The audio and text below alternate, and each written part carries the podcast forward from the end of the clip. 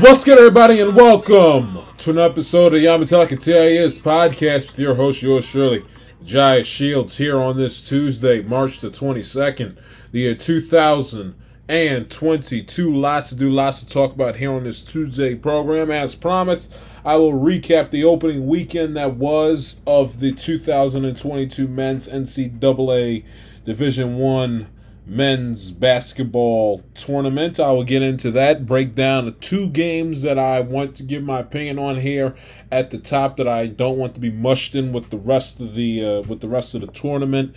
I will give you I will talk about the Michigan State Duke game, recap that, recap T C U Arizona, the last and most recent N C double A tournament game here at the top, and I'll look in we will look into and preview the Sweet sixteen coming up on uh, Thursday and Friday, and give you an update as far as where my bracket stands as it's in front of me right now. I do the electronic one, you know, for the little contest. You know, if you finish, if you finish X amount of plays, you know, you get this. So I'm in uh, Pat McAfee, Pat McAfee show, uh, in their little uh, pool that they have on a March Madness Live app, and I have one. I didn't do that many. I did uh, I did the one I wrote on paper.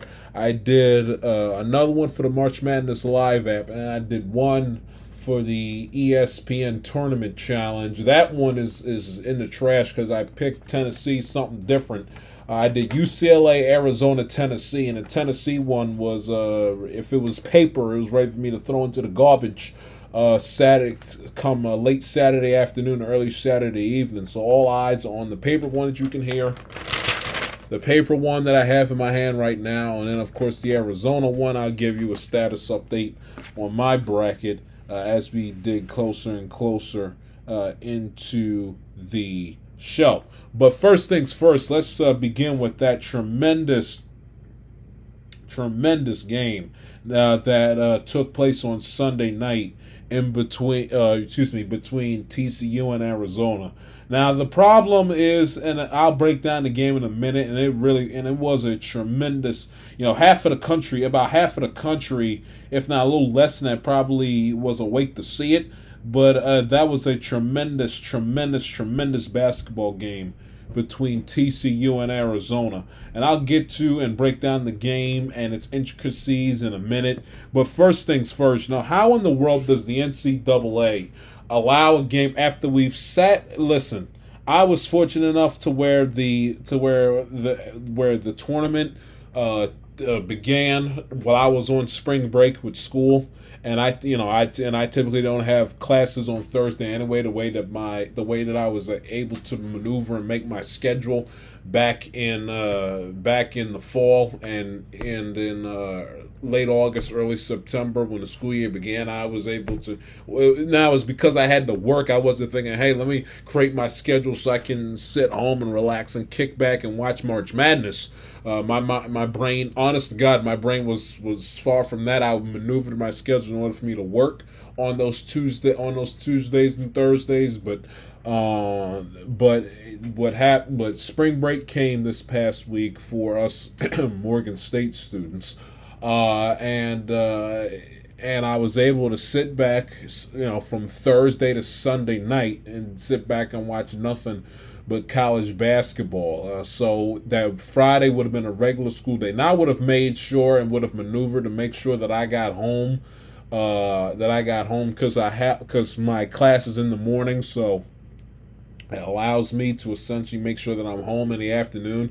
And if I would have had school that, uh, and if I would have had school uh, that Friday, I would have been able to make sure that I would have been home no later than about twelve thirty, twelve forty-five, so I would have missed about what about the first the first half of the first half essentially, but I would have been home to see uh, to see uh, all, if not most, of the action on Friday if I was in school. I wasn't. I was on spring break, so I was able to, to watch all the action from twelve o'clock in the afternoon to twelve o'clock at night. I did that Thursday. I did that Friday. I did that Saturday. Saturday, it was a little different because Saturday I, I got up, had to take care of some things around the house. I got up. I had that extra long, didn't intend it to be, but that two-hour-long podcast episode I had to record, and it actually worked out kind of sort of in my favor because the because the games on Saturday afternoon were standalone, so I wasn't like I was miss, missing multiple games at one time. It was one game after another after another, and there wasn't going to be that overlap till about six thirty, six forty-five at night. So I was able to record the Baylor U N C game and record the Kansas, I forget who Kansas played. Uh, the Kansas, uh, who did Kansas play? I gotta look that up. Kansas and, um, uh, I'm trying to figure out who Kansas played, pulling it up here on my iPad here. And I recorded the Baylor U N C game and the Kansas Creighton game, and I watched that via the D V R. Watched that via the D V R. Kind of, you know, had to keep the finger on the fast forward in between commercial, dead ball, timeouts, uh, you know, free throws. So I, you know, and college basketball, it's a very easy to, you know, you're, you know, you're caught up within an hour. Uh, as far as I get into. Getting to the end of the game from beginning to end, you cut out all the commercials and the twenty to thirty minute halftime, so you're able to watch a. I guess if and the Baylor U N C game ended up going in overtime, but you made it. You're able to get in and out of it pretty quickly. But I, you know, watched college basketball from Saturday. It was from about about three o'clock in the afternoon to a little after midnight, so shorter time frame, but I but it was truncated, and I was able to see all the games. The game I didn't see a lot of, got to be honest, got to be fair, was Creighton and Kansas, because I'm looking at my watch, I'm like, well, Tennessee and Michigan is going to be tipping off in quite a minute. If I go ahead and, and watch like a hawk every basket of Creighton versus Kansas, you know, I'm going to be sitting, I won't be fully caught up and still be watching games recorded. And, of course, I like watching sporting events live in the moment, so I can retweet, go on Twitter, go on Instagram during the timeouts, during halftime, and not get any spoilers.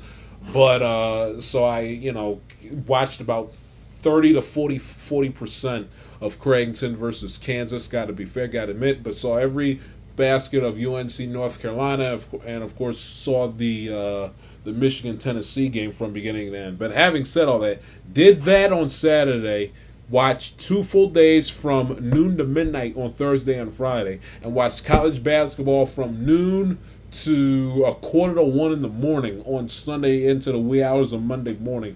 And for the N C double A to have T C U and Arizona, I understand that there's two teams from the West Coast, Texas, Southwest, so to speak. Arizona, West Coast, the game was played San Diego, played on West Coast. I understand all that, and I get that, and I understand, you know, for two teams that play on the on the West Coast, and the game was played in California on, on the West Coast, so I understand that you have to cater to the West Coast audience because the game's being played on the West Coast and two participants are in the West Coast. But it's a little different than if it was uh, if it was da- if it was Mavericks versus Suns, you know, opening round of a of a first round N B A pl- or first second round of an N B A playoff series, you know, where uh, where the majority of the fan base lives in those cities. You know, you got you got people that come from all over the country that go to school either at T C U or Arizona that live out of state. Either they live out of state uh, in that same region, or they live on the opposite side of the country. Like I remember, you know, I was listen. I of course listened to Dog religiously, and he had a caller call up uh, on call up on the show on Monday saying, "I'm an Arizona, I'm an Arizona alum." Of course, de facto sports fan of that of that school, the Arizona Wildcats. Went to the school all four years, got my diploma, alumni. I'm a fan of their sports teams, whole nine yards. But I live, but I live in Philadelphia. And he said, all you know, well, although the game was worth it, you know, he he uh, we went back and forth on Twitter late on Sunday night and said, yeah, this game, you know, I got, I'm a, I know I'm gonna run on minimal sleep come Monday morning.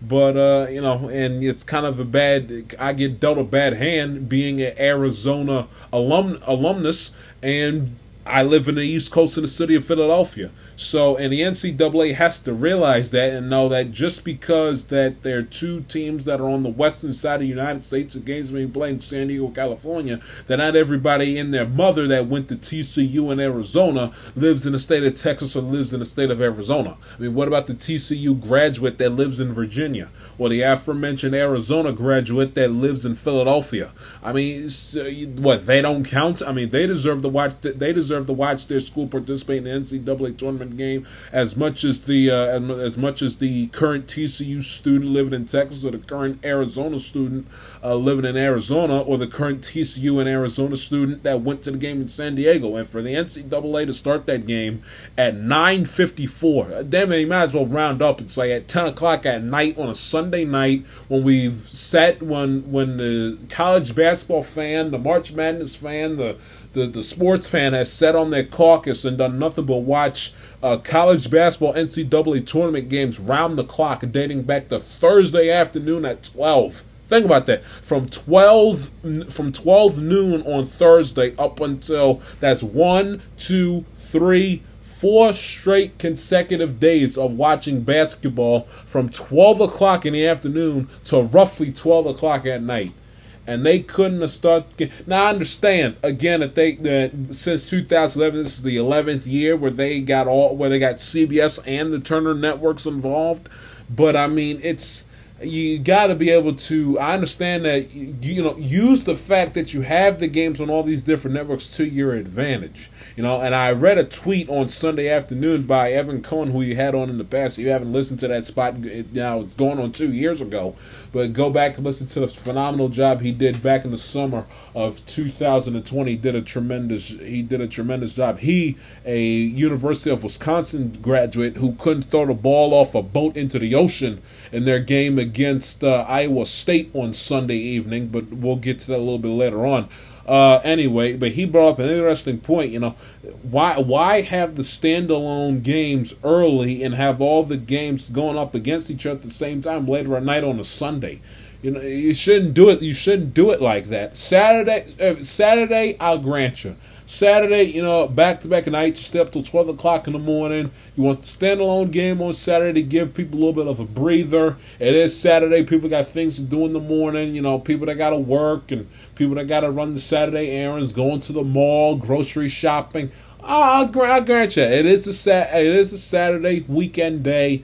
Uh, you know, if you want to have the standalone, the, you know, have C B S have that triple header of the standalone games, and then come the the thir- the final C B S game has to air that night, then start to overlap with the T N T and T B S. So be it. Fine, I'll live with it. Sunday, you got you, you you have to mix it up and have to do something different. Saturday, because it's the last day of the weekend, people got to get up, go to work, go to school the next day. Here's what you do. So, here's what you do, and again, watch basketball round the clock from, from starting at twelve o'clock on Thursday afternoon. You start the games at twelve. You start the games at twelve noon. You have the overlap. You have you essentially do the same thing you do on Friday and on Thursday and Friday. You have the in the forty minute increments. And in forty-minute increments, you have a game. C B S stands alone for about a half hour, forty minutes. Then you kick in the T B S game. Then you kick in the T N T game. And then they're running essentially on a continued cycle on a loop until until where the final game, the final game of the night ends. Doesn't start, ends at about ten o'clock at night. It is a Sunday. It's not going to be asking too much for the West Coast fan to go to a game at uh, at at three at three thirty three forty, you know, local time on a Sunday. That's not that's not too that's not too much to ask. Three thirty three forty three forty five local time for college basketball uh, tournament game on a Sunday. Not too much to ask. So that way, the T C U-Arizona game is ending at a, towards ten o'clock at night instead of beginning at ten o'clock at night. I understand, you know, I understand C B S. They, you know, I, they, I understand that they've, you know, they've bl- they've blown off to, they've sacrificed and blown off uh, two days of uh, of of of primetime programming on Thursday and Friday. So I understand, you know, you can't blow off Sunday as well. You know, God forbid we got to watch uh, Queen Latifah and The Equalizer and N C I S uh, L A. Shout out to L L Cool J. But uh, and, but I, and and of course the uh, the their coveted spot at uh, seven o'clock at night with sixty minutes. So if C B S has to finish their college basketball uh, viewership at seven o'clock, seven thirty on Sunday night, I grant you that.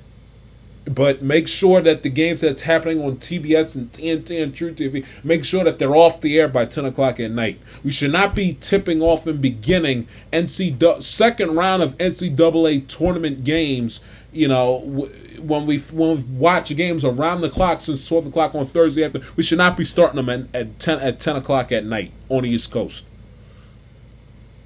A, the majority of the U S population lives on the East Coast, and again, it's not fair to the T C U and Arizona graduate that lives in the East, that lives in the that lives in the Eastern time zone. What, they can't go to T C U and go to Arizona, graduate, and either have a career or or or go back home or uh, or start a new life in the Eastern time zone? How, how's that how's that fair to them? The T C U graduate that lives in Jersey, or the Arizona graduate that lives in Maryland, or the or the Arizona graduate that that li- that lives in uh, that lives in Georgia. Well, that's not that's not fair to them. What what only Texas and Arizona local citizens goes to the, goes and graduates from those schools? How's it fair to them? Pro sports, I can kind of understand it because because because because more of a local. Now I understand you get fans, you know, from out of, you know, me being a Cincinnati Bengals fan, never, you know, not not a uh, Cincinnati uh, a fellow Cincinnatian. I root for the team, so I understand there's going to be a couple outliers. But pro sports, it's it's a it's a communionized ordeal. College, especially on the D one level, playing in the Pac twelve and in the in the in the in the Pac twelve and the Big twelve. I mean, I, I mean, come on. You got you got people coming in all over from all corners of the country, coming and go to these schools and graduate from them. And if they choose, to, you know, to graduate from T C U or collect their diploma in Arizona and start their fa- and start their family in uh, in Camden, New Jersey, what and and and, the, and they're as big as an Arizona fan as a person that that that lives within the state. How's it fair to them? They gotta, you know, gotta when they gotta be dragging their ass to get up and go to work and go to school on Monday morning, cause gotta see, cause their alma mater's uh, second round basketball game is tipping off at ten o'clock on a Sunday night, when they've done nothing but watch college basketball for for for twelve hours consecutively for on four straight days. Think about it. You do the math. Four con- You do the math. Four consecutive days.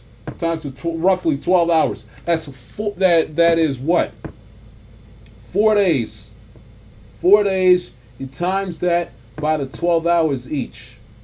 That's forty-eight hours of basketball. That's a two full days worth of basketball spread out in twelve-hour increments on four consecutive days. And they start the game, and they start the final game at nine at, at ten o'clock at night. I mean, seriously, guys.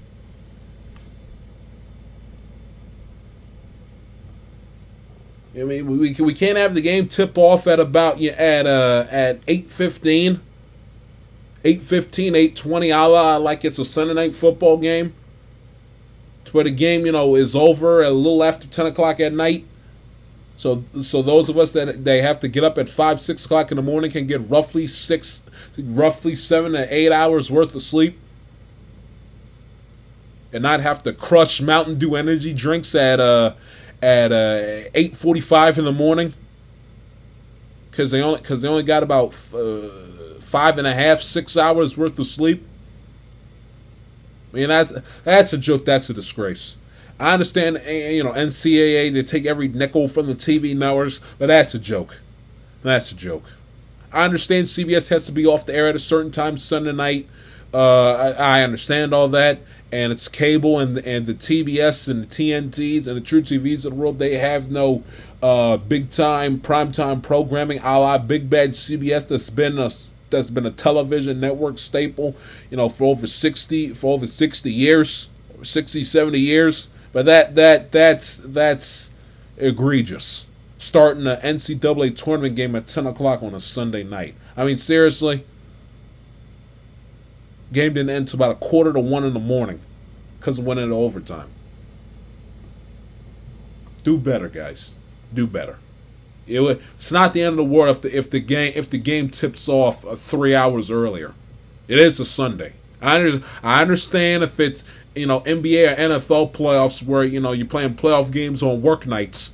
I, I, you know, I, I grant you that. I get you that. You know, five o'clock. And now I say, so what? So be it. You know, East Coast fan matters too. You know, starting Dodger playoff. If the if the Dodgers got to play a playoff game at five fifteen local time compared to uh, eight fifteen or seven fifteen local time, so be it. it. It is the playoffs after all, seen by all across the nation. But it, but that argument, fine. This. This there's no for what happened on Sunday. There's no excuse for it. It's a Sunday. It's it's not going to make any difference starting an N B A starting an N C double A tournament game at at uh, at at six fifty-four local time compared to three fifty-four local time. It's not it, there's no difference. It's that and the other. West Coast weekend games aren't that long to begin with, anyways. It is March Madness. It it, it won't make a difference. Trust me, it will not make a difference with the gates. Somebody tried to tell me at school that, well, you know, the game was played in California. You got to worry about the, you got to worry about the people that go to the games in in the in San Diego, California. Nonsense, nonsense. It's a it's a it's a Sunday. Start the start the game three hours earlier. And you turn out you miss it, and it turned out about seventy-five to fifty percent of the country didn't see the game. It was a classic basketball game. Arizona wins eighty-five eighty. I mean, for, and with the ref ball, I mean, which was absolutely pathetic. How in the world they did not call a foul in the second half? How in the world they did not call a foul? And I'll get you the uh, the play specific in a minute. How in the world? Uh, let me see if I can find a play-by-play. How in the world did my did my How, how could you cannot fathom to me? It is it is it is unforgivable and just ridiculous how they didn't how they didn't think that uh, Mike Miles didn't get fouled with three seconds left going across the uh, going across the, the half court line. I don't know how in the world. I understand, you know, it's a tight game, good game, March Madness, let them play, swallow whistle, all nine yards. But I mean, the guy got freaking mugged and it didn't and it didn't blow the whistle. I'm watching. I'm like, um, no foul there, guys. I mean, it was clear as a, I don't get. People say, well, he flopped. No, he didn't flop. That was a foul, and the ref straight up didn't call it. I mean, you know, and especially within the game, especially when you're watching a tightly contested, close basketball game like that, you watch it and you anticipate the foul being made and the whistle being blown. And it's like when the when the when the, when Miles turned over the basketball. And uh, Dalen Terry stole it. I was like, uh, you, where's the whistle? Like, cause you, cause in those moments, in those moments, and you've seen plenty of close games all week, and you're anticipating the whistle to stop the play, and it's like, no whistle, no whistle. And then Terry steals the ball and decides to dunk it instead of just soft, soft lobbing it up for the easy, for the easy basket to make sure that the ball's out of his hand before the before the end of regulation. So you had so you had two egregious mistakes, one by the refs and then one by Dalen Terry, who got a, who who uh, who was fortunate that he had the basketball in his hand and and it didn't send Mike Miles up to the uh, up to the free throw line. First of all, should have been a foul. No argument, no discussion, should have been a foul. Got fouled, practically mugged at midcourt to trying to prevent a fast break score, and they didn't call it. Second of all, Dalen Terry's got to know better that when you ha- that when you have the ball driving on a fast break play with with less than five seconds left to go, a little less than that, you got to know that you cannot dunk the basketball in that situation. I understand you want to put emphasis on it and rah rah, look at me, and have the stadium go wild and. And, and look like Superman, but no, that situation, you steal the ball, you get to about the free throw line, you gotta look up, see how much time is on the clock, and say, I gotta get this ball out of my hands ASAP like hot potato and lob it into the basket. Not slam it home, you know, for extra emphasis, and by the time the clock hits double zeros, the ball is is still, is, is, you're, you're still palming the basketball in, in your motion of in your motion while you're up in the air trying to dunk it. You can't have that. Benedict Mathurin made it, made one of the clutchest uh, three pointers, uh, clutchest three pointers that I saw all week long, hitting that uh, game tying three to tie the game up at seventy-five with fourteen seconds left. He absolutely had a phenomenal, I mean, a Pac twelve Player of the Year for a reason. I mean, he was just absolutely sensational in the game. Uh, thirty point, thirty points, shot eight of nineteen from the field. Uh, it made made eleven out of his thirteen three, uh, eleven out of his thirteen free throws, eight rebounds, four assists, two steals. Had the game tying three to send it into overtime. Fantastic job. And Koloko, the center, who had an amazing game, twenty-eight points, twelve of thirteen from the field, four of seven from the free throw line, twelve boards, two assists, one steal, three blocks. But Benedict Mathurin, I mean, I I, I can see why big uh, Pac twelve Player of the Year. He, I mean, he he wasn't just good. He took over that game on Sunday night, took over it. In the overtime, I mean, it just it took took over the game, took over it. Offensive, offensive, re, offense. You know, Koloko misses the two free throws. He gets the offensive rebound in the boot, gets his own, you know, gets his, gets the layup, and then tops it off. Gets his own rebound, tops off with a layup. Gets fouled with two oh nine. Gets fouled with two oh nine to go. Score seventy. Score seventy-nine seventy-seven. Team up by two. What does he do? Gets to the free throw line, makes two shots, puts Arizona up three. Or excuse me, up four. Fantastic job. Made a jump, made a jumper to extend Arizona's lead to two at eighty-three eighty.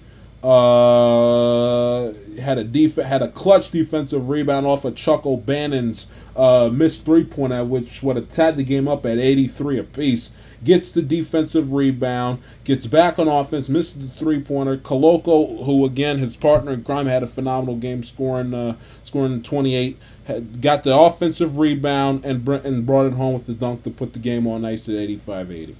But it, that was a tremendous game, tremendous. But that should have been a foul called at the end of, at the end of the regulation. That's number two, and uh, and you do not go up for a dunk when there's less than three seconds left, and you need a, and all you need is a simple two point basket to win the game. You st- if you steal the ball, have enough awareness to look up and see how much time is left on the clock, and realize that that in the time that it takes you for the dunk the basketball is going to milk about two three seconds. That you get the ball as soon as you get underneath the basket from about fifteen feet. You touch past it, you soft lob it up into the basket, and hope it goes in.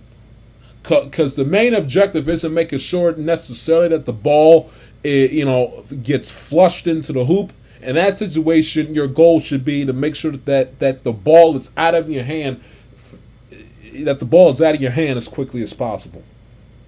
Not making sure that that, that you know it's a guaranteed two points by flushing it into by flushing into the rim for the dunk. Uh-uh. You get the ball, see how much time is left, and make sure you get get make sure that the ball is out of your hand with as with as much time as possible before the clock hits double zeros. So if the so if the basket does count, if if, if you do make the if you do make the jump shot, it counts. He's made because he made the because he made the dunk and the clock was going and it flashing triple zeros for a good two three seconds by the time by the time he executed his dunk. But it was a tremendous basketball game. Arizona, number one seed in the South region, uh, who had thirty-three and three. T C U, the ninth seed. Uh, phenomenal performance and a phenomenal job uh, as Arizona moves on to play uh, Houston in the Sweet sixteen in the South region on Thursday night. And uh, and T C U's season ended on Sunday. They themselves are coming off of their first round victory against uh, against Seton Hall, in which they absolutely dominated by the final score of sixty-nine to forty-two. T C U Arizona games where we begin. The the crazy finish, the crazy overtime, the crazy couple seconds in regulation, plus the late starting time is the problem. Starting a game at ten o'clock on Sunday night when you watch college basketball nonstop since Thursday afternoon is not the way to go. We will touch on the, we will recap the Michigan State Duke game coming up. Just getting started, the Dion Metallica T A S podcast.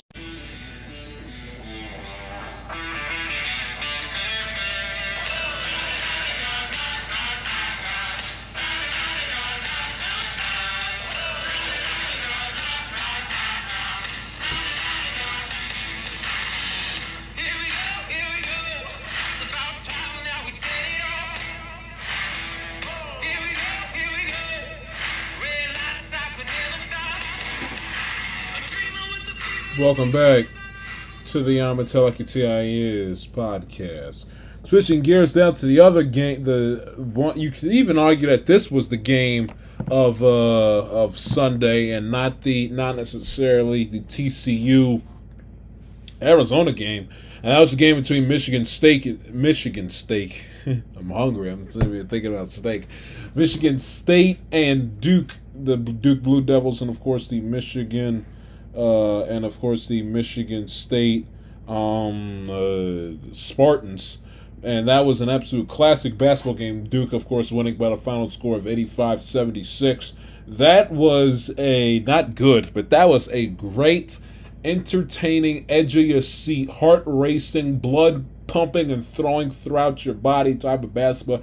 I mean that. I mean where. I mean it was just a tremendous game. You had Duke with their with their young roster. You, and uh, Palanch and Panchero, Pablo Panchero, their forward, had a, had a fantastic game. Had nineteen points.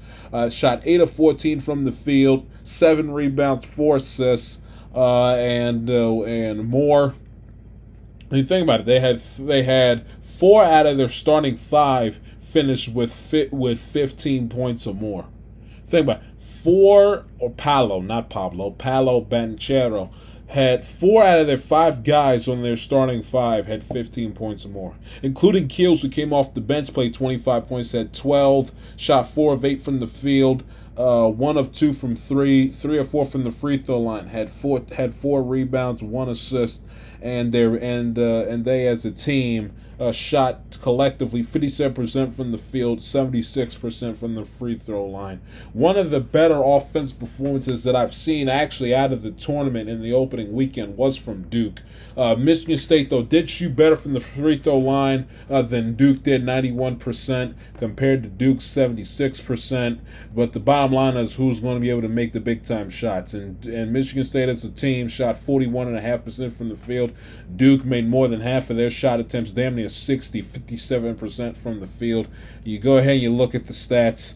Uh, you go ahead and look at the stats. You know, my, minimal turnovers. Duke turned over the basketball ten times. Michigan State did win a turnover battle, ten to seven. Uh, ten to seven. Duke Duke never led no more than nine points. Michigan State never never uh, led longer, or excuse me, larger than a five point lead. So no team was able to run away and hide at any point in period of the game in the first or second half. Duke only led again by as much by as many as three as three three pointers and nine points. Michigan State never led more than as many as five, which also comes into account of how closely and tight contested the game was. Nobody led by double digits, uh, and you had uh, and you both teams were very good from the free throw line.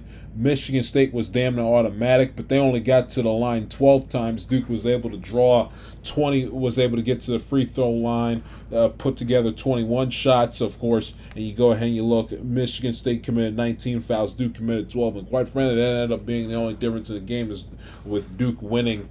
Uh, with Duke winning by nine points was able to fa- was the fact that Duke was able to get to the free throw line, and albeit you know they weren't automatic at the free throw line, but when you get to the free throw line and put together twenty-one foul shots, and your opponent puts about half than that at twelve, and you are and you, and you're out shooting your opponent from the field fifty-seven to forty-one percent, you're going to win uh, lots of basketball games. And Duke only attended fifty shits, fifty. Six shots. Michigan State only attempted sixty-five, but a tremendous basketball game. Izzo and Coach K, the game's two great uh, icons of the sport. Izzo and K, a tremendous. I mean, when's the last time you saw Coach K so ecstatic and so filled with enthusiasm and happiness for a second for a second round N C double A tournament game that you know that didn't come down to that didn't uh, end in a buzzer beat or anything like that? I mean, he was hug, he was hugging his players. He chest bumped one of his guys. He was pumping his fists. Like, you know, he he he had the reaction of a Duke fan watching that game, watching that game on uh, on late Sunday, late Sunday evening, heading into Sunday night. I mean, it was my heart. I mean, I cannot. My heart had not been pounding through my chest like that, where I'm on pins and needles, edge of my seat, standing up, you know, living and dying by every. I had not watched a sporting event like that realistically since the Super Bowl. You know, and the only reason why I, my my heart was in it and I was emotionally in it like that is because I had is because I had not on my paper pick, not on my paper bracket, but on the uh, but in a couple of the other ones I had, I had Duke as a Final Four team, and I believe one of them even had them in the national championship. And even in the paper bracket, I had them going to the Elite Eight, the Sweet sixteen and the Elite Eight, and of course coming off of a was well the Wisconsin game had yet to be played at that time, but uh, coming off of Baylor getting knocked out on Saturday, you know, I I needed I needed and Tennessee losing to Michigan on Saturday as well. You know, I needed I needed a little bit of a pick me up with the. Uh, With uh, needed Duke to hang on, and they ended up. Uh, and also, I got knocked out. I had Illinois, who never, who doesn't do a damn thing in the N C double A tournament. And their offense, and I hate to get off the beaten path, but their offense with with Illinois, it's all Kofi Cockburn or nothing. If Kofi Cockburn isn't dominating in the paint and having the ball in his hand constantly and drawing fouls and attacking the rim and this, that, and the other, it, the Illinois offense essentially is. Uh, Is is non-existent, and give um the uh, give uh, Sampson, Kelvin Sampson, the coach of uh, Houston, a ton of credit. Punched up a phenomenal defensive game plan. They did not let uh, Kofi Cockburn beat him inside, and they took away and they took away their best, took away Illinois' best player and their facilitator for their offense.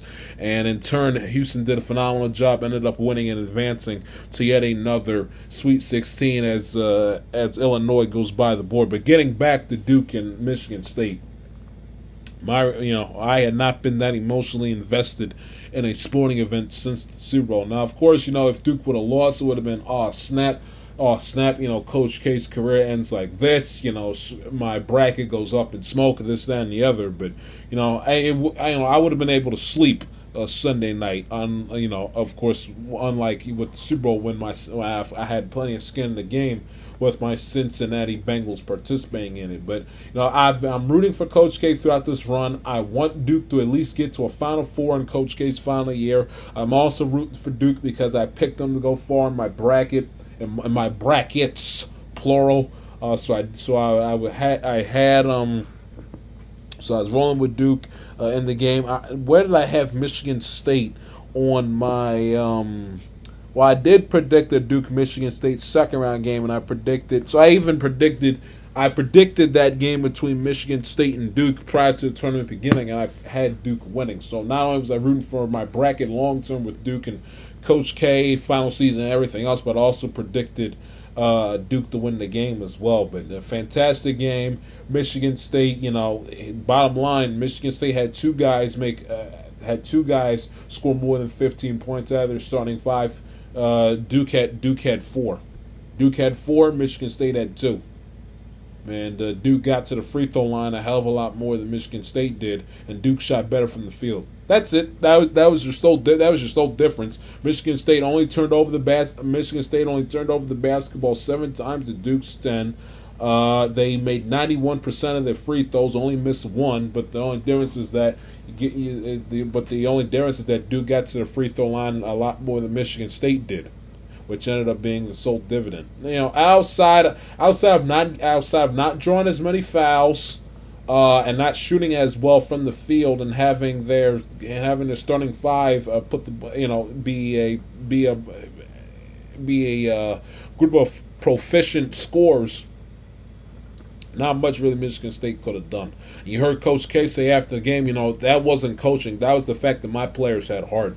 And you saw that with that young Duke team. And that's why, you know, I read over the last couple of days that, you know, th- that Duke could have a magical moment in them with this young team where it's not necessarily X's and O's and better roster this, better roster that.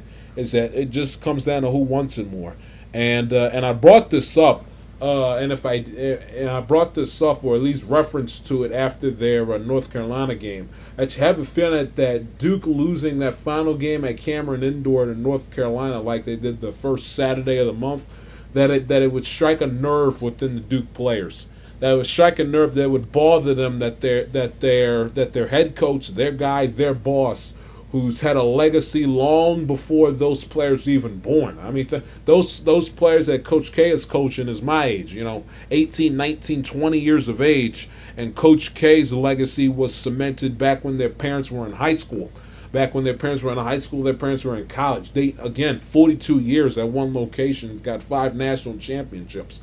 Uh, so, and you figure that it would that it would bother them that their fame, illustrious uh, coach of, the, of of Mike Krzyzewski's uh, stature would, you know, lost his final home game to a to a rival in North Carolina, nevertheless, and that it was shaking over them, saying, you know what, we're going to make sure that, that this guy isn't going to lose his uh, his final N C double A tournament games, and we're going to go out there and win him a championship. Typically, you know, it's it's it's in, especially in college basketball, it's the coach first, and then it's the players.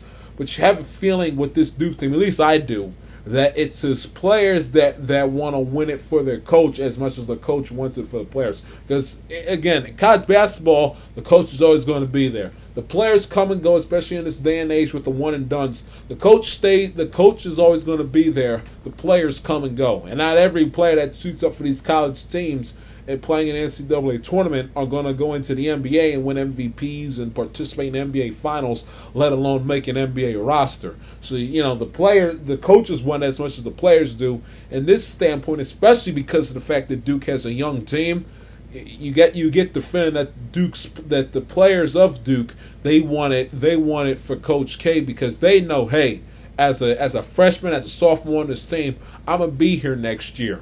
My head coach is not. This this is last. This is his last ride, his last dance, his last ever go around at this.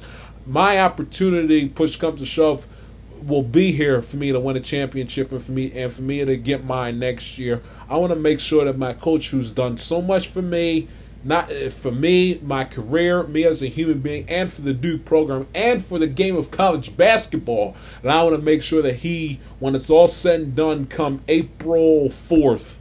Is a national champion, and at least make sure come April second that he's participating in his final final four.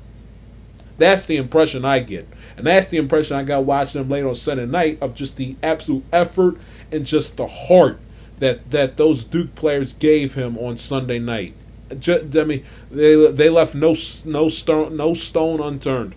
They made sure, come hell or high water, they were not, when that clock hit triple zeros, that they made sure that they gave it everything they got. And boy, did they ever. Blocks on defense, rebounding, second chance points. Fantastic job by Duke. Fantastic job. It was a classic game. Michigan State's got nothing to be ashamed of. It's just that Duke, you know, sometimes, you, sometimes you know, your opponent makes a, makes a couple plays and they just want a little bit more than you do. But Michigan State twenty twenty-three and uh, thirteen regular season record. Hey, they did a they did a, they did a solid job, and an absolute very classic. Maybe a little strong for a second round game, but it you'd be remiss if, if I'd be remiss if I didn't say it was top five, if not top three, best game of uh, of of the first uh, four days of the tournament, because it was that good. Edgy as seat. High intensity. That's that's what the N C double A tournament and college basketball in particular is all about. The high intensity levels, emotion, the energy, edge of your seat. You know, watching it, watching it as a fan. You know, hus- the hustle, the, hu- the the the levels of effort, the hustle. The gra- you know, the second chance points, grabbing a rebound, grabbing your own rebounds, crashing the glass, making your free throws, uh, clutch, clutch three-point shooting. That's what the game is about. That's what it's about. I mean, Michigan State fifty went fifty percent from three, uh, Duke thirty-eight percent. Honestly, when when you come right down to it, that was one of the best op- offensive performances I, I've, I saw during the weekend, was Michigan State and Duke. They, they now there's plenty of defense involved. Uh, you know, eleven combined blocks, uh, eight steals combined, but there was some de- there was uh, there was some good scoring in that game, which you want. It's, you know, I understand college game. out, you know, and we've saw it all weekend long that uh, you know that none of these teams are are you know Duke, you know, you could argue, uh, but none of these teams are, are really great offensive scoring teams. You know, it's more or less about the second chance points and grabbing the rebounds and, and playing and and have, make sure making sure that your defense is just as solid as you putting the ball in the basket and your free throw shooting. But uh, but but you saw but you saw a decent offensive performance from Michigan State and Duke on Sunday night. You did a lot be- a lot better than you saw from Iowa State and Wisconsin. I can guarantee you that right now. Speaking of which, we'll get to that and some more letdowns, surprises, and upsets from the opening weekend of the tourney. The I'm Until I Can Tell You This podcast rolls on.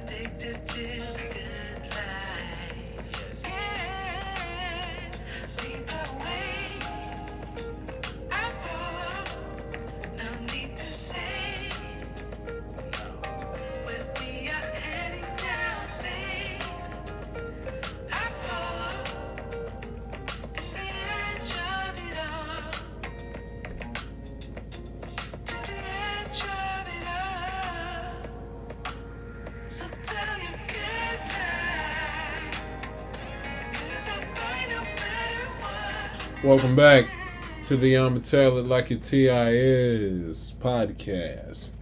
Let's uh, switch gears to my to the biggest surprises and upsets of the tourney. I give you my bracket, then uh, and take a break, then get on to the Sweet sixteen and close out the show. I'll do the order from Thursday to Sunday first and just go down the list here.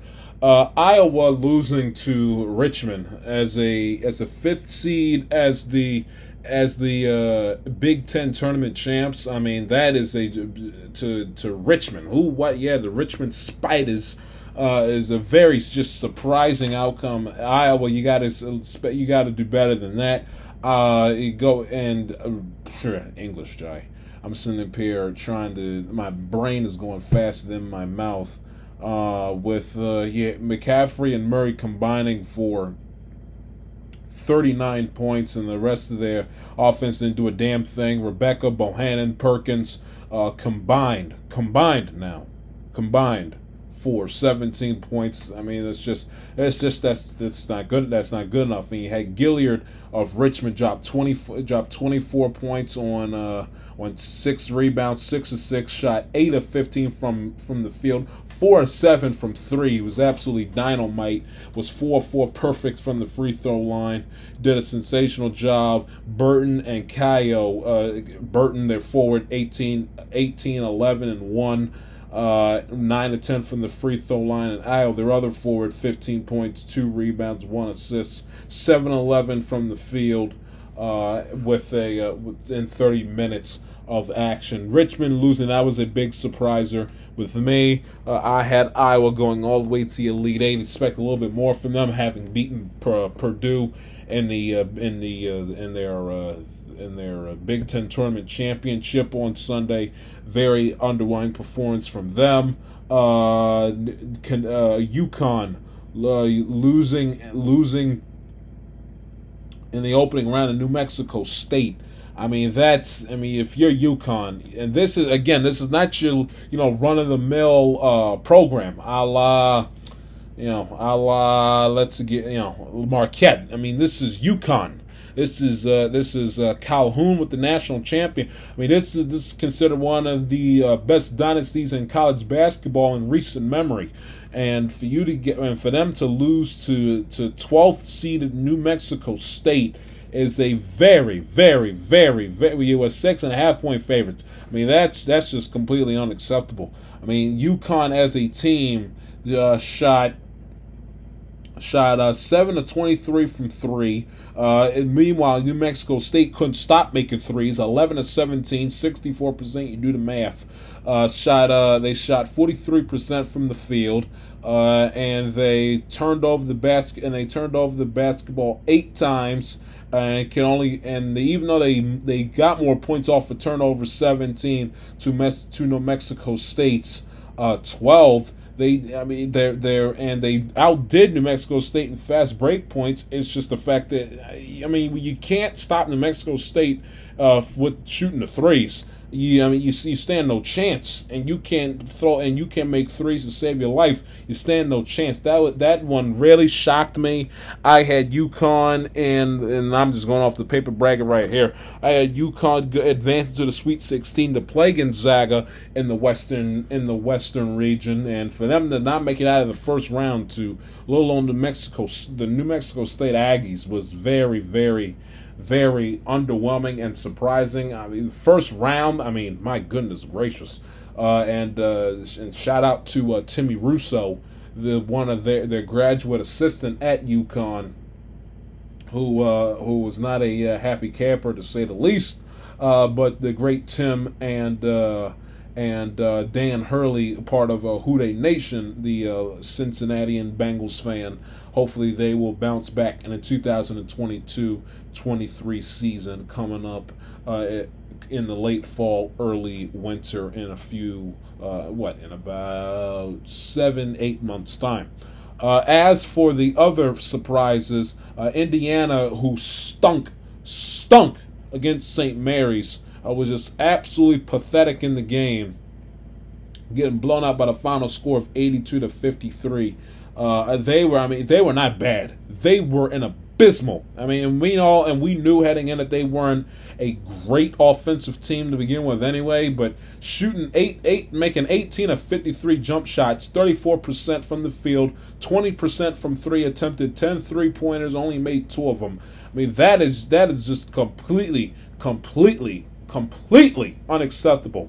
Saint Mary's uh, ran circles around uh, Indiana as far as out rebounding them thirty-eight to thirty-eight to twenty-eight, and uh, and Michigan and all Indiana did was turn over the basketball thirteen times to Saint Mary's nine, and the points off for turnovers. This was astounding when I checked the box score after the game, and when I re- when I saw it, and when I was in, you know, of course, watched the game. This was this, if you thought that if you thought Indiana's uh, field goal percentage was bad, just listen to the points off of turnovers differential. Saint Mary's twenty-six points off the turnovers.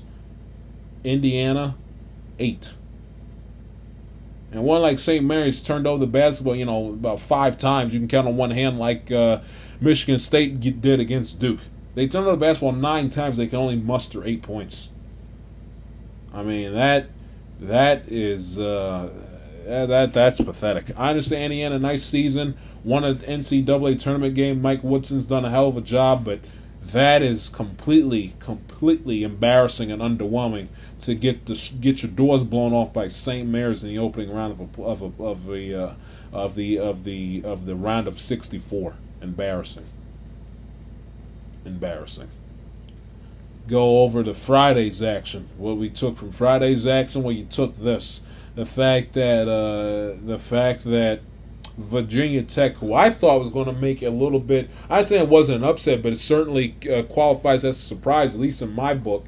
I thought Virginia Tech, who had a spirited uh, a- ACC conference tournament, took it to Duke, you know, had a very up and down rough regular season. Conference tournament came, and and everything started clicking for them. They were a trendy pick of mine. I had them advancing to the Elite Eight. I thought that that run of winning the conference championship and beating Coach K and his, and Duke in his final uh, ever A C C conference tournament in Brooklyn, I thought that was going to provide a little bit of uh, pep in their step and light a fire underneath them to make a decent uh, N C double A tournament run, and they ended up losing to uh, Texas by the final score of eighty-one.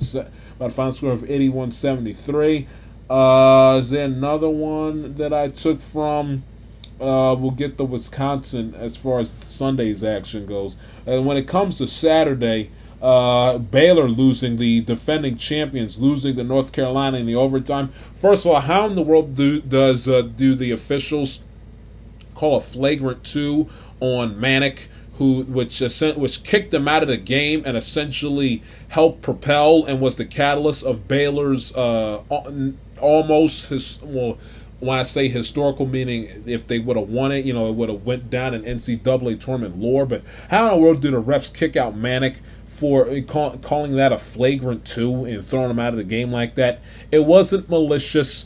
It you know he was boxing out, you know, part of the game. You know, sometimes you catch an elbow to the face. You know, but when you're a big man, you're trying to out rebound a guy in an N C double A tournament game. Stuff like that happens. It's part of the game.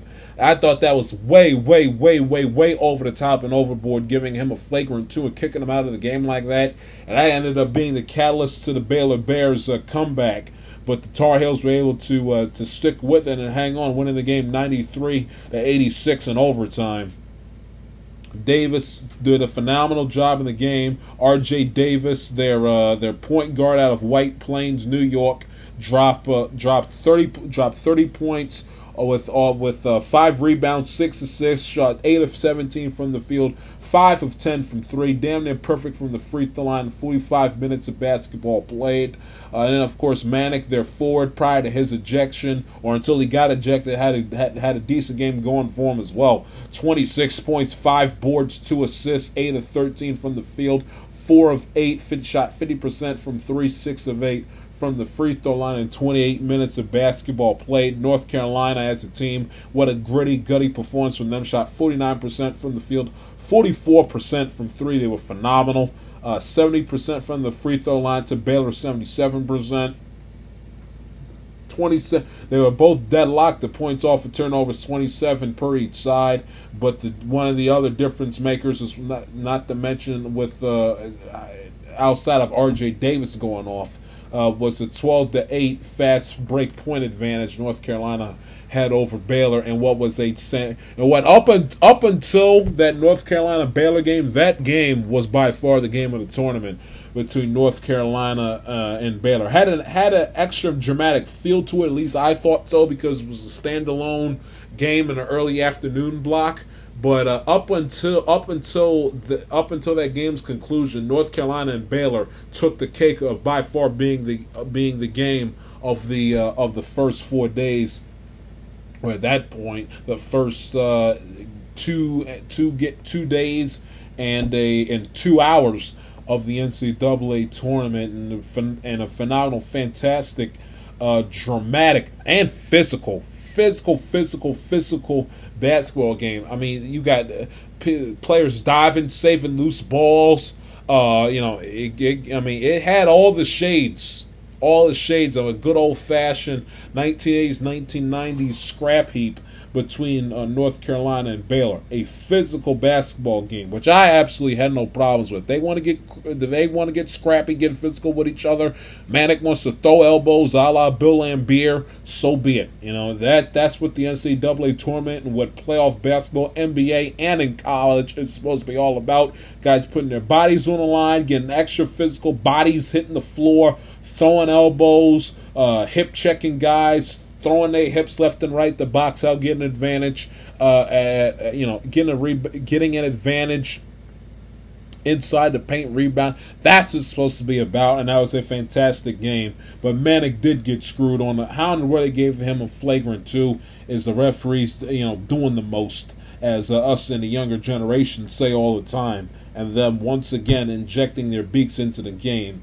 But uh, R J. Davis and company had other plans as North Carolina moves on to the Sweet sixteen. And if you're Tennessee, you know, if you're not going, to, if you're Tennessee, that's a horrendous loss. I understand Michigan is Michigan, and Juwan Howard has done a fa- has uh, has done a fantastic job, uh, has done a fantastic job uh, with the with the Michigan program, making the Sweet sixteen essentially most, if not every year. Uh, every year he's been there. But if you're, but if you're Tennessee, you know, if you're not going to, uh, and I get the coach's name here for you in a minute, but that is a that is a horrendous loss uh, for Tennessee going up against Michigan the other night. I mean, that, I mean, that is a game that if you're Tennessee, you have to win. You must win if you want to take yourself seriously to be a big-time N C double A S E C program. And if you're Rick Barnes, you know, if you're not, if now, when, when it comes to making a, a little dent in N C double A tournament play. Their loss against Michigan on Saturday was the nineteenth time, nineteenth time on the opening weekend of the N C double A tournament that a Rick Barnes coached team had gotten bounced in its twenty-six tournaments that he has co- that he has coached in. Think about that for a minute. Out of the twenty-six times he's been able to coach a team to an N C double A tournament, he's gotten bounced in the opening weekend nineteen of the twenty-six times, which is uh, that's un- that's unforgivable. He's been to the second week in the N C double A tournament once in his last ten trips, spending his time at Tennessee and at Texas. He had been a top, he's been a top five seed five of those ten times. And for the reason, can't get past the opening weekend. He he's only been to the Sweet sixteen once since two thousand eight. One Sweet sixteen berth since two thousand eight when he had Kevin Durant for Texas. I mean, if now, when? If now, when? Ninth first weekend exit in the last ten trips. I mean, they, we big time, big time coaches don't do that. And you go, and if you want to go through Rick Barnes' resume, I will gladly, gladly uh, do so, because this is a guy that does nothing but get to the N C double A tournament and fall on himself every single t- every single time he gets there. Uh, just, just go to Pro College Basketball Reference. There we go. Uh, this is, you know, this is, you want to hear his N C double A, uh, his uh, N C double A tournament. Here you go. He has made it to N C double A tournament. I mean, listen to this. This is now you want to if you want to go all the way back to his days at Clemson in the mid nineties. I'll be happy to do so. Uh, one, two, three, four, five, six, seven, eight, nine. Made it to the Final Four, oh two, oh three. Uh, but outside of oh two and oh three, he's made it to one Final Four since nineteen ninety-five. He made it consecutively from ninety-five to two thousand twelve. Missed it twelve to thirteen, back to back thirteen, thirteen through fifteen. Missed it fifteen through seventeen with Tennessee.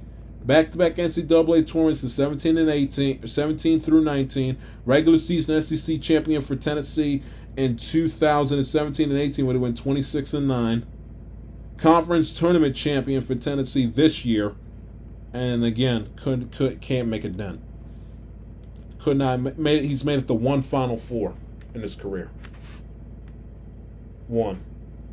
He's won conference tournaments with Providence. He's won conference tournaments with Tennessee.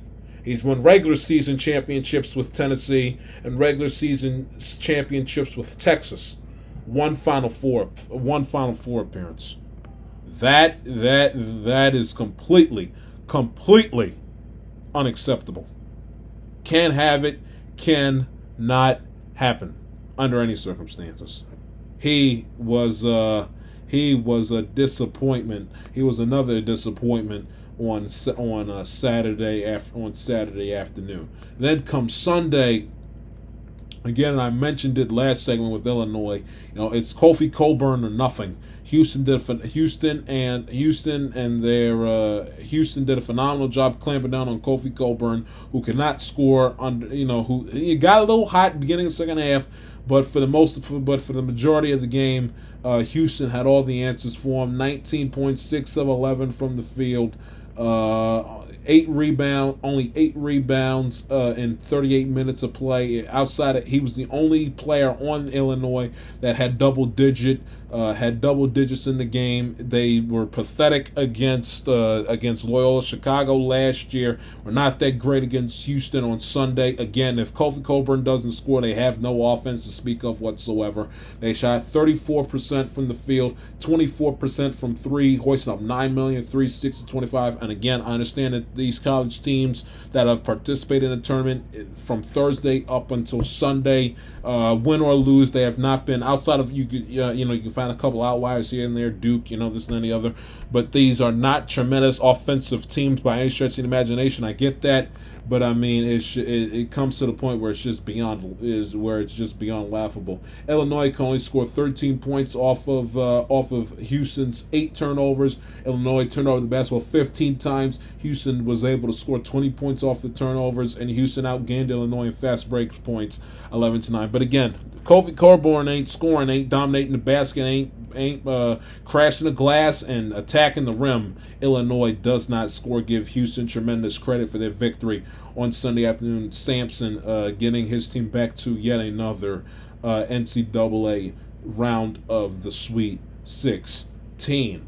Uh, is there another one? Uh, Auburn was just absolutely pathetic. I mean, they're all. I mean, you talk about embarrassing offense. I mean, they as a team only had two, had three, had uh, they as a team, just let me read you Auburn's numbers here. thirty, they shot thirty percent from the field, twenty-one to sixty-nine. They were too fast-paced. They, there was no sense of, I don't want to say, there was too much of a sense of urgency to a certain degree. There was nobody within, there was nobody on Auburn that said, hey, tone it down, take a deep breath, take it easy. Let's go basket by basket, possession by possession. Take a deep breath, slow it down a little bit, see if we can get into a rhythm. With Auburn, it's the completely opposite, where it's just everything is going, going, going fast, fast, fast, fast, fast, to the point where they got sloppy, where they where they got sloppy, turned over the basketball a ton, hoisted up, uh, took horrendous, horrendous jump shots, got terrible looks. Uh, we're not rebounding the basketball as well and as much as they should have, and Miami took advantage of that. Energy cannot be created nor dest- can't be created nor destroyed, only transferred. The energy from the out of control energy transfer from Auburn to Miami. What happened? Miami started to make some jump shots. Out rebounded Auburn. Uh, out rebounded Auburn. Well, actually, well.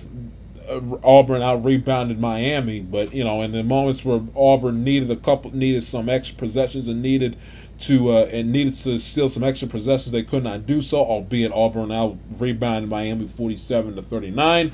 But, you know, the game got away from got away from the Tigers, and you blank, all of a, all of a sudden, Jim Larranega and the Hurricanes advanced to the Sweet sixteen in Chicago by the final score of seventy-nine to uh, by the final score of seventy-nine to sixty-one. Uh, and the, and you had, you know, and turn over the basketball left and right. Auburn only turned over the basketball thirteen times to Miami, one of the best in the country, and not turn over the basketball. Turned over the basketball only a mere four times. Seventeen got, or excuse me, Miami got seventeen points off of Auburn's turnovers. Auburn only got the two off of uh, off of Miami's four. Grant can't score a lot of points off of turnovers if your opponent doesn't turn over, but bad job by the Miami defense not forcing enough Miami turnovers to make up for the fact that, again, with the fast pace, they got sloppy, out of control, gifting Miami free possessions, and you blink an eye, and the game's all of a sudden uh, out of reach. Auburn not showing up uh, against Miami was a huge disappointment on that I got out of Sunday's action. Um, and then, of, and then the last one I got. Uh, and of course, outside of the Mountain West being a complete joke and an utter disgrace, N C double A put, and I should have addressed this with Colin, should have asked Colin this on the selection show on, uh, f- a couple Sundays ago, but I'll bring it up here. The fact that the N C double A allows so many Mountain West teams into the conference, into the tournament, for them to fall on their face is is completely abysmal. And the Big Ten, outside of Michigan, pulling you know pulling a uh, an unsuspected run out of their tail. The Big Ten very, very, very underwhelming, uh, underwhelming in this tournament. They lost Michigan, Ohio State, Illinois, Wisconsin with the home court advantage, playing the game in freaking Milwaukee for crying out loud. All got bounced on Sunday. You want to include Saturday's action. Want to include Saturday's action. There were no Big Ten teams that played on Saturday outside of Michigan who won. And then if you want to go back and include Friday, who did they lose on Friday, you may ask? They lost. They lost. Uh, I ain't losing anybody on Friday. Go back to Thursday. Thursday, who did they lose on? Well, they, they lost Rutgers in the first four. They lost Rutgers in the first four. Iowa on Thursday. And Indiana on Thursday. Am I missing anybody? So they lost Rutgers in the in the first four, Indiana and Iowa on Thursday, And then on Sunday, they lost collectively on the same day. They lost Michigan State, Ohio State, Illinois, Wisconsin with the home and Wisconsin with the home court. Their team still standing, Purdue and Michigan. Big Ten. They they're another one. That's a that's a conference that hasn't won a that hasn't won a national championship in eons. Not good enough. As for Wisconsin, who I've referenced all show, and I'll tear the Band-Aid off of them right now. I understand that that the, that their uh, that their player, um, uh, that that Hepburn that Hepburn uh, hurt his ankle. Not the point. You got home court advantage in Milwaukee at the FISA Forum. Uh, you, they weren't bad. They were disgusting offensively in the game. twenty-nine percent from the field, shot two, were two of twenty-two. That's nine percent. They shot less than ten percent from three. two out of twenty-two. twenty-two attempted three-pointers. They made two of them. Less than ten percent, nine percent. That, my friends, as from, from the Big Ten regular season champions, Uh, with the three seed that had home court advantage. That is disgusting. twenty-nine percent from the field. Uh, twenty-nine percent from the field. Outgained in fast break and fast break points seven to two by Iowa State. And uh, the and uh, were outgained by Iowa State. Points off for turnovers eleven to nine. Pathetic. Pathetic. I understand Hepburn with the with the bad ankle. But that's that's unforgivable. Johnny Davis, seventeen points. Davidson, twelve points. Wall, their forward, only put up eight. Pathetic performance by the Wisconsin offense. Pathetic.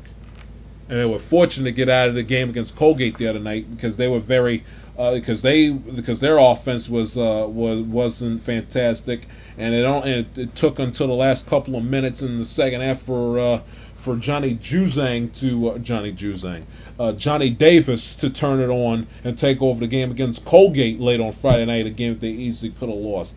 But Saturday, but Sunday night with a Sunday, they might as well play the game at Madison for crying out loud. The place was filled to the gills with uh, with Wisconsin Badgers. I don't know how many times uh, Sparrow Dita said over the broadcast Friday night and on Sunday night about how it was the hottest ticket the, that the Badgers have had all season, along with the fact that they.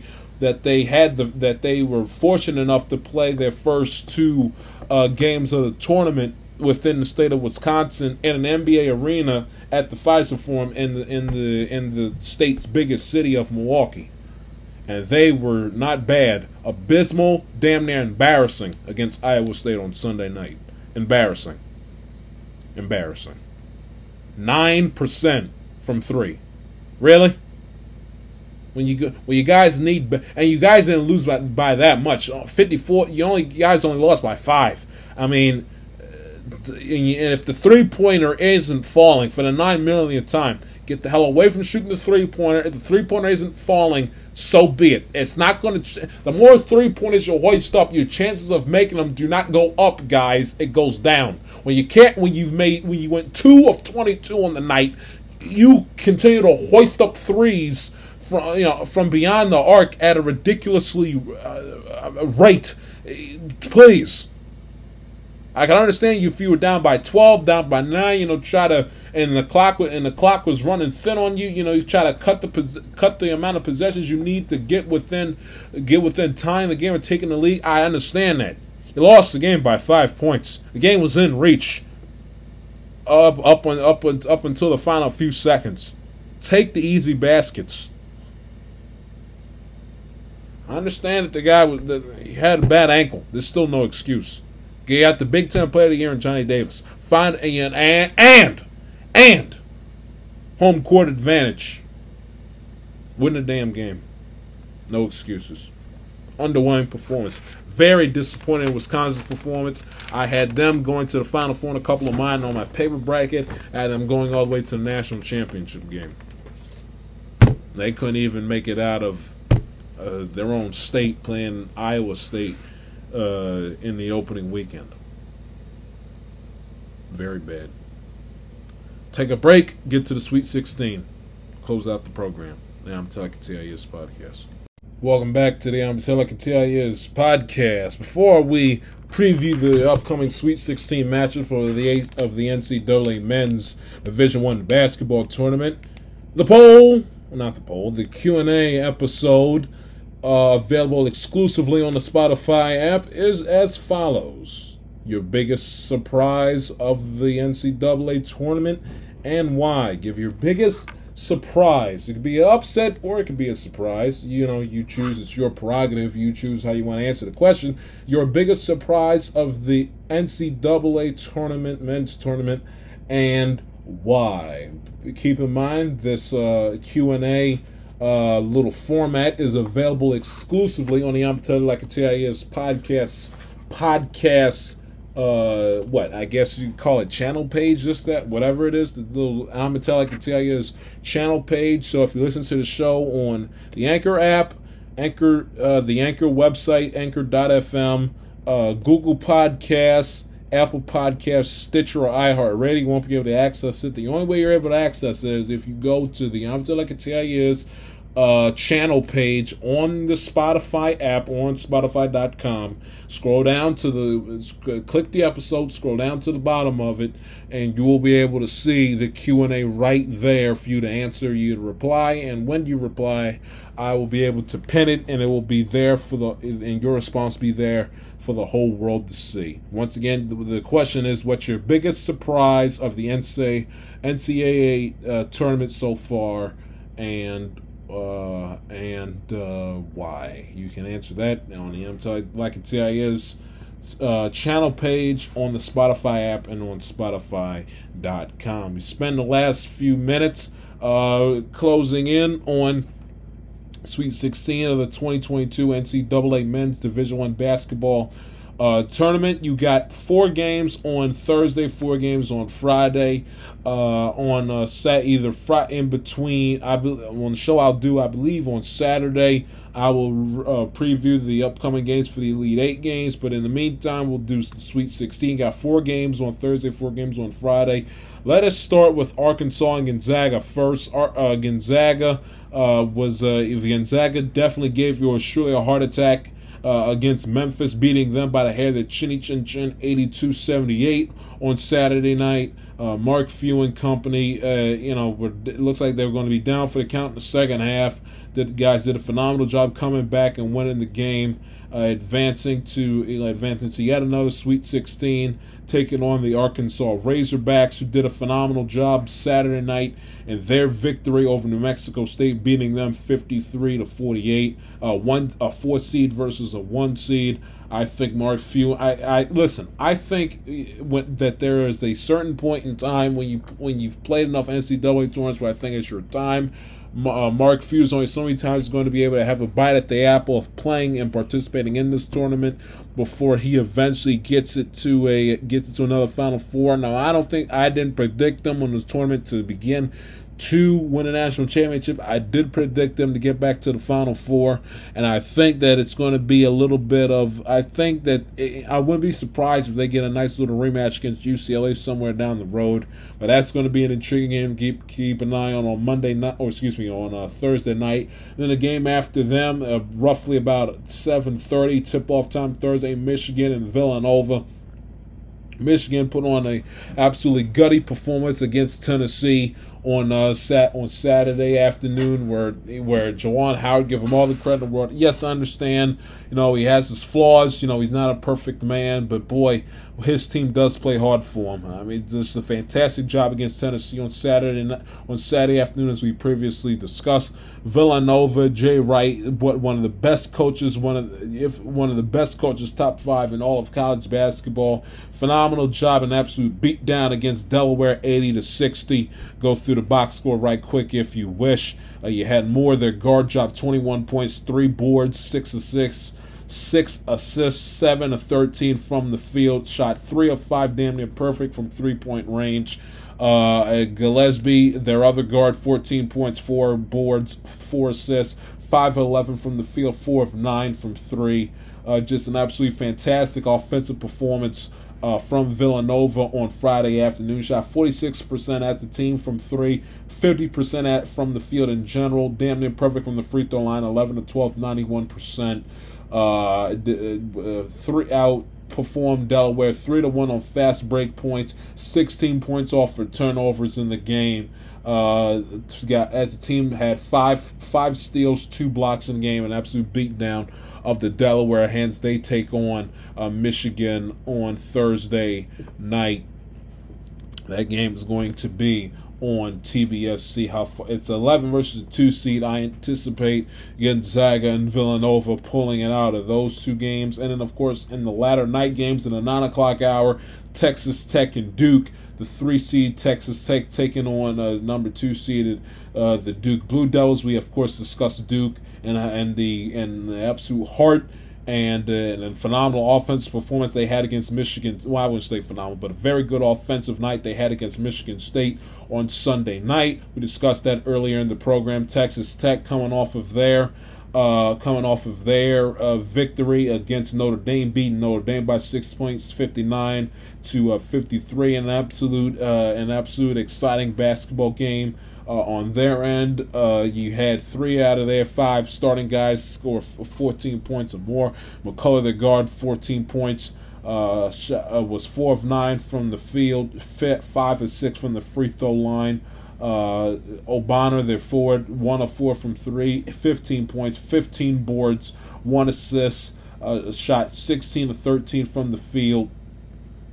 An absolute, uh, an absolute uh, clutch performance from him in their game against Notre Dame on Sunday, fifty-three fifty-nine, the final score of uh, that one. Then you got Houston versus Arizona. Kelvin Sampson, we talked about him early in the program as well, and their absolutely sensational performance Uh, against uh, and their sensational performance against Illinois. Arizona, uh, by the hair of their chin, chin, chin, was able to beat T C U thanks to the ref swallowing the whistle, and their and that fantastic performance uh, from the Pac twelve Player of the Year and Bennett McLaurin, whatever his name is. Uh, and they're gonna have to need another. They're gonna have to have a repeat performance from him because that is a gritty, gutty, feisty Houston team that's gonna have to have all hands on deck for Arizona come up in the game on Thursday night. I expect, I expect uh, Sampson to put together a decent game plan for him. Houston is one of the better defensive teams that I've seen out of the tournament in the last two years, twenty twenty-one, of course, here in twenty twenty-two.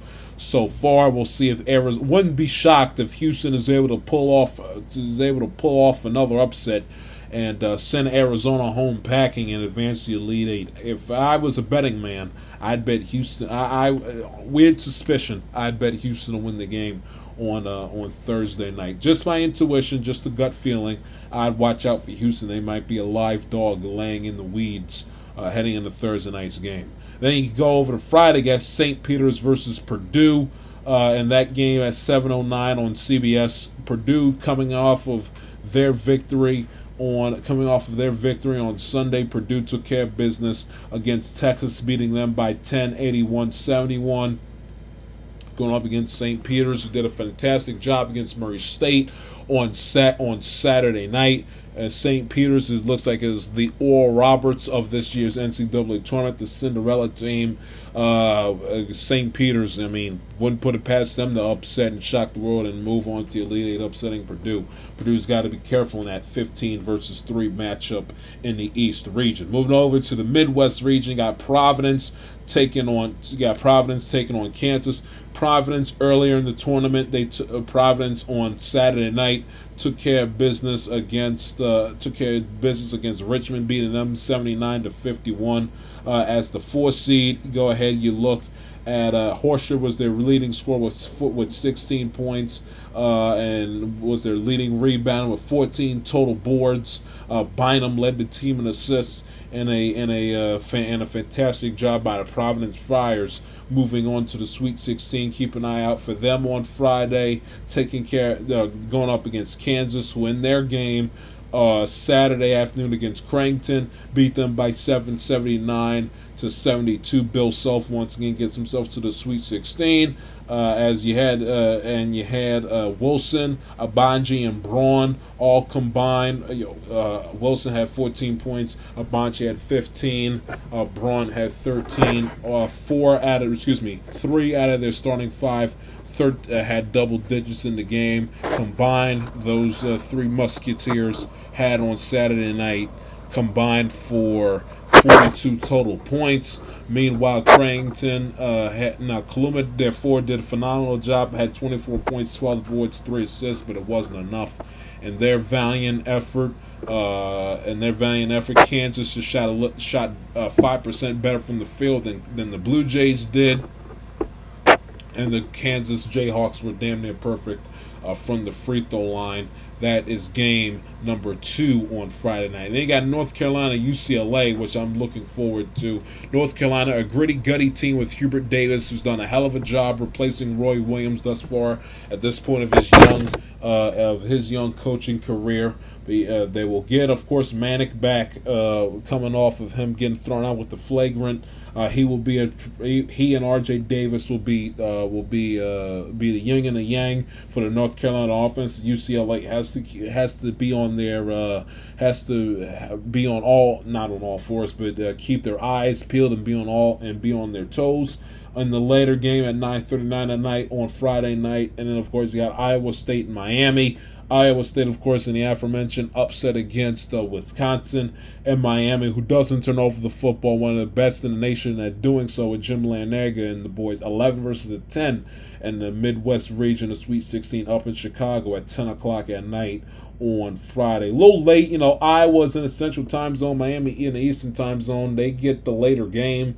Uh, a little rough, but it is a Friday night, you know. So uh, often the only issue will be keeping your odds weak because if you, because the American audience having to get up early in the morning, go to work and go to school that day. But uh, there you have it. You got four games on Thursday, four games on Friday, and the Elite Eight on Saturday and on Sunday. The the the thir- the winners of Thursday's games will play Saturday, and the winner of Friday's games will play on Sunday. So there you have it. Thought I'd give you guys and dedicate this entire show to the N C double A tournament after I did nothing but N F L and M L B free agency talk for you on a Saturday's show. So I will re I will recap the Sweet sixteen and preview the Elite Eight. Come uh, look out for that episode late Friday night, early Saturday morning. Look out for that. I'll give you the N C double A tournament talk with that on uh, coming up later in the weekend or whatever major sports stories break, including Matt Ryan, who is the new starting quarterback of the Indianapolis Colts. Look out for my two cents on that coming up later in the week. If you like what you heard, new to the program, please do not hesitate to subscribe. We greatly appreciate it. Please follow the show on Instagram at Amatel underscore podcast and the show on Twitter at Amatel underscore A T I S. Be sure to follow yours truly on Twitter and Instagram at the J Shield. Talk to you guys later in the week. Enjoy the Sweet sixteen and have a good one. Y'all take care. See ya.